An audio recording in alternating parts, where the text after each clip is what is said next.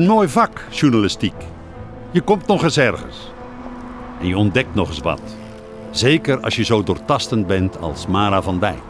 Haar artikel Is bijna klaar, Gerard. Hm? Waterlinie, inundaties, overstromingen, dijken, sluizen, gemalen, polders. Ja, ja, dat lijkt misschien chaotisch, maar dat lossen ze dus op door samen te werken. In de waterschappen. Hé, hey, kijk een beetje uit jij. Nee, niks. Wat? Oh ja, ja, de waterschappen. Ja, ik vond het altijd een beetje vaag en geheimzinnig hoor, wat die doen. Maar nu heb ik in Leiden afgesproken met Franciscus. En die gaat mij het kantoor van het waterschap van Rijnland laten zien. Eh, Franciscus, die stadsverteller. Oh, oh, ik zie hem al aan de overkant. Ja, ik ga je hangen hoor. Doei Gerard. Ah! Sorry, sorry hoor. Hé, hey, Franciscus. Mara, fijn dat je nog leeft. Welkom bij ons stadspaleis. Eh, paleis, hoezo? Hier, je staat er pal voor. Oh, oh, oh ja, inderdaad zeg. Eh, wat een gevel. Prachtig. Oud? Absoluut. Dit is het oude hoofdkantoor van het waterschap van Rijnland. Of het Hoogheemraadschap van Rijnland, zo heet het officieel. Oh ja, opgericht in Zwammerdam. Als ik mijn opa mag geloven. Nou, opgericht, dat lijkt me een beetje Zwammerdam chauvinisme. Maar je zou inderdaad wel kunnen zeggen dat het in Zwammerdam is begonnen met dit Hoogheemraadschap. Zullen we naar binnen? Zoals gezegd, je komt nog eens ergens als journalist. Bijvoorbeeld hier in het statige gemeenlandshuis. Eeuwen geleden voor het duizelingwekkende bedrag van 1800 guldens aangekocht door het Hoogheemraadschap van Rijnland. Het oudste waterschap van Nederland. Kijk, dit is de grote zaal. Zie je die vogels aan het plafond? Oh ja. Oh, een ooievaar. En een, eh, een buizerd of zoiets. Eh een wolken, blauwe lucht. Net of je buiten staat. Mooi hè? In deze zaal werd vroeger recht gesproken. Nog langer geleden gebeurde dat rechtspreken in de open lucht. Vandaar dat plafond. Dat is een herinnering daaraan. Dus het, het waterschap is ook een rechtbank. Ja, nu niet meer hoor, maar vroeger wel. Als ik me goed herinner, dan is hier in 1746 nog de doodstraf geëist tegen een zekere Willem Kroon. Oh? Had hij iemand vermoord of zo? Nee, spullen gejat uit een dijkschuur.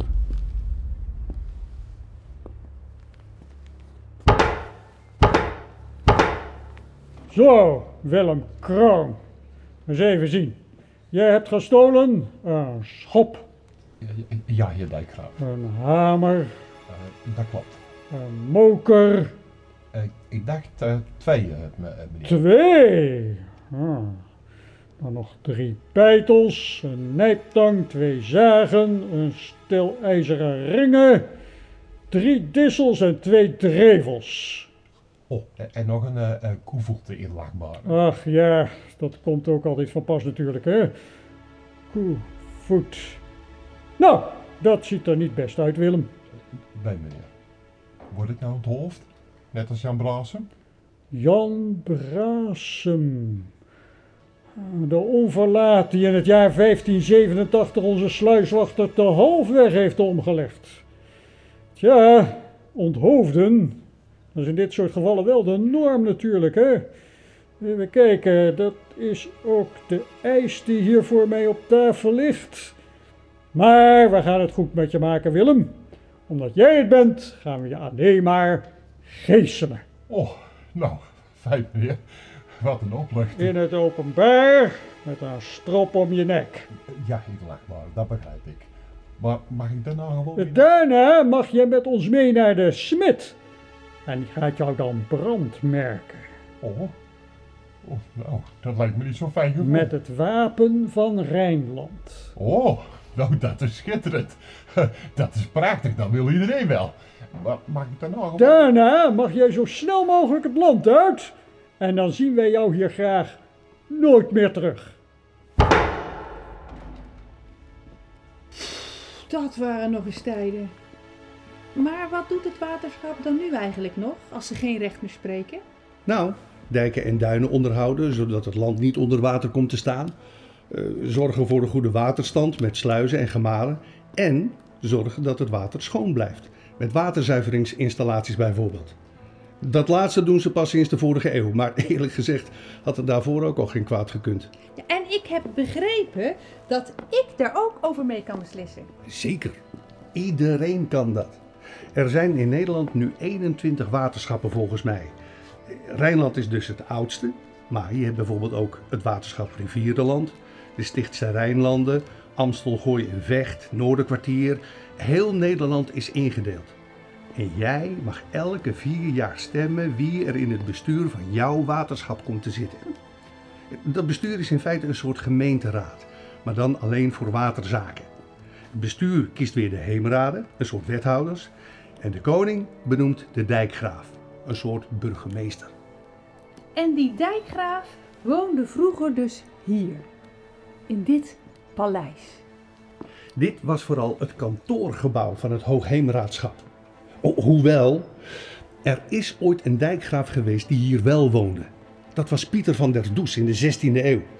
Dat was ook wel een ander soort dijkgraaf dan de dijkgraaf van nu. Hij had namelijk nog een paar nevenfuncties.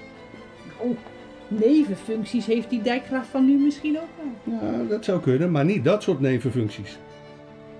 Toen we laat samen op de kermis in het Reuzenrad zaten, hè, Ja? Toen hadden we het over het beleg van Leiden door de Spanjaarden. In de 80-jarige oorlog. Precies. Die Pieter van der Does was in die tijd een jongen van een jaar of tien. Die heeft de honger en de ellende van dat beleg zelf meegemaakt. Dus toen hij groot was, had hij nog wel een appeltje te schillen met Spanje. Hij werd niet alleen dijkgraaf, maar ook generaal in het leger van de prins van Oranje. En admiraal ter zee.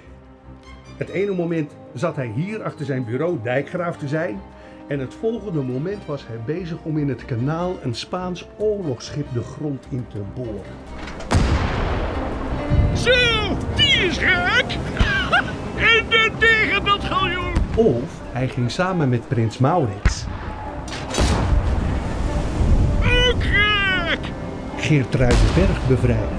Of hij ging helpen om Groningen te veroveren op de Spanjaarden.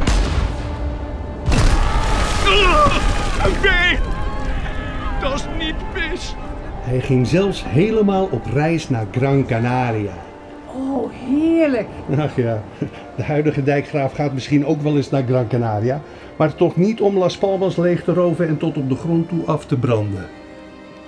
De tijden zijn veranderd, Mara.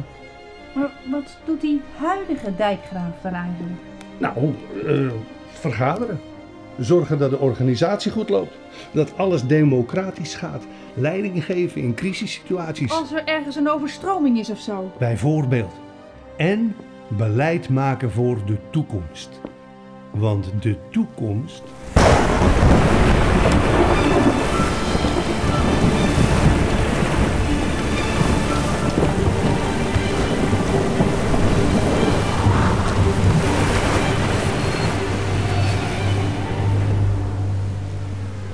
Ik hoor het al. Zwaar weer op komst. Dat voorspelt niet veel goeds. Maar na regen komt zonneschijn. Tenminste, dat hoop je. Fijn, we gaan het horen. In de volgende aflevering van Geheim Water.